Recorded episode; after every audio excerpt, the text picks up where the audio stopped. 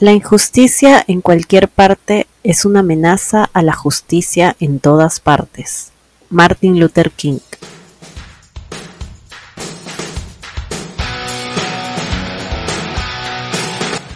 Saludos a toda nuestra comunidad oyente del podcast Taus al Día. Mi nombre es Rebeca Romero, directora del presente podcast y miembro de la Comisión de Investigación del Taller de Derecho y Relaciones Internacionales Alberto Ulloa Sotomayor y el día de hoy reemplazaré a Carmen Isabel Rodríguez Rodríguez dirigiendo la presente charla con lo referente a los principios del derecho internacional público. Primero analizaremos los antecedentes para continuar con el concepto y finalizar con las funciones de los principios del derecho internacional público. Desde la antigüedad y a partir de la época del Sacro Imperio se advierte la presencia de una ley universal que gracias a la labor de los glosadores y comentaristas se consolidaron en principios aplicables de manera general. El Estatuto de los Principios Generales del Derecho como fuente fue determinado y reconocido por el Comité de los Diez, el cual elaboró en su momento el texto del Estatuto de la Corte Permanente Internacional de Justicia. Esto fue debido a su especial mención en los compromisos arbitrales, tratados y laudos arbitrales que declararon aplicables los principios generales del derecho de gentes y los principios generales reconocidos por el derecho internacional. Estos principios esenciales, exclusivos y típicos del derecho en la comunidad internacional derivan principalmente de la Carta de las Naciones Unidas, artículo 2, y han sido enunciados y definidos por la Declaración de las Naciones Unidas sobre los principios del derecho internacional relativos a las relaciones de amistad y cooperación entre los Estados. Los principios constituyen una de las fuentes formales generales del ordenamiento internacional. A ello han sido elevados por el Estatuto de la Corte Internacional de Justicia de la Haya de 1945. Por ello deben definirse como A. el proceso creador del principio o de la norma principal y B. ya como el resultado del proceso creador que es el principio o la norma principal de la misma.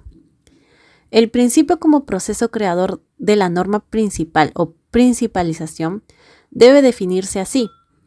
Preexistencia de un valor fundamental y social cuya aprehensión por parte de la comunidad internacional le genera la convicción de obligatoriedad coercible de ese mismo valor. Son valores fundamentales o básicos aquellos que crean la comunidad internacional, que la fundan o que la constituyen sin los cuales no podría subsistir.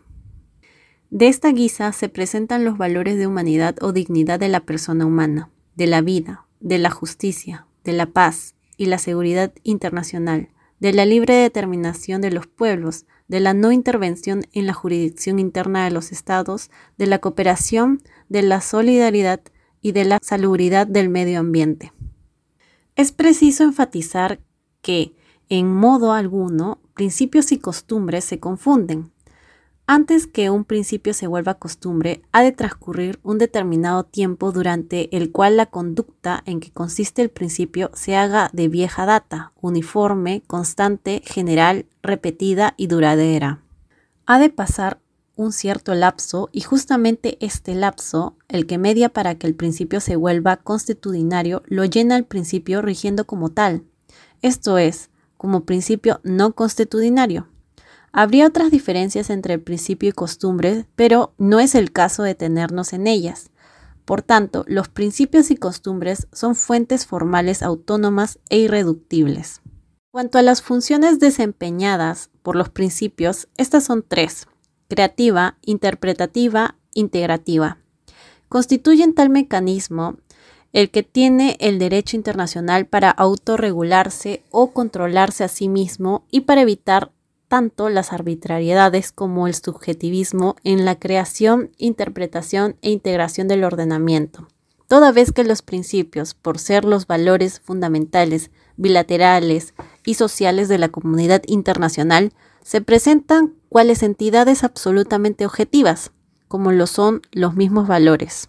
Por tanto, los principios son entidades absolutamente objetivas, por cuanto son valores, y estos son objetivos. Esto a razón de que la creación, interpretación e integración del derecho internacional debe llevarse a término permeándose el operador jurídico de los antedichos valores de la comunidad internacional.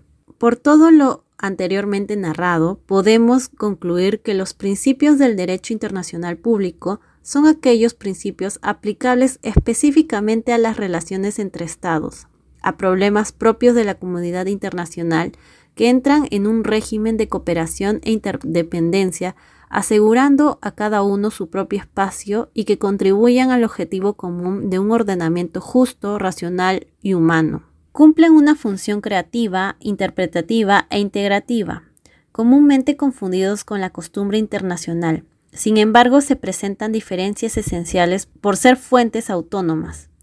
Dichos principios han sido elevados por el Estatuto de la Corte Internacional de la Haya en el artículo 38.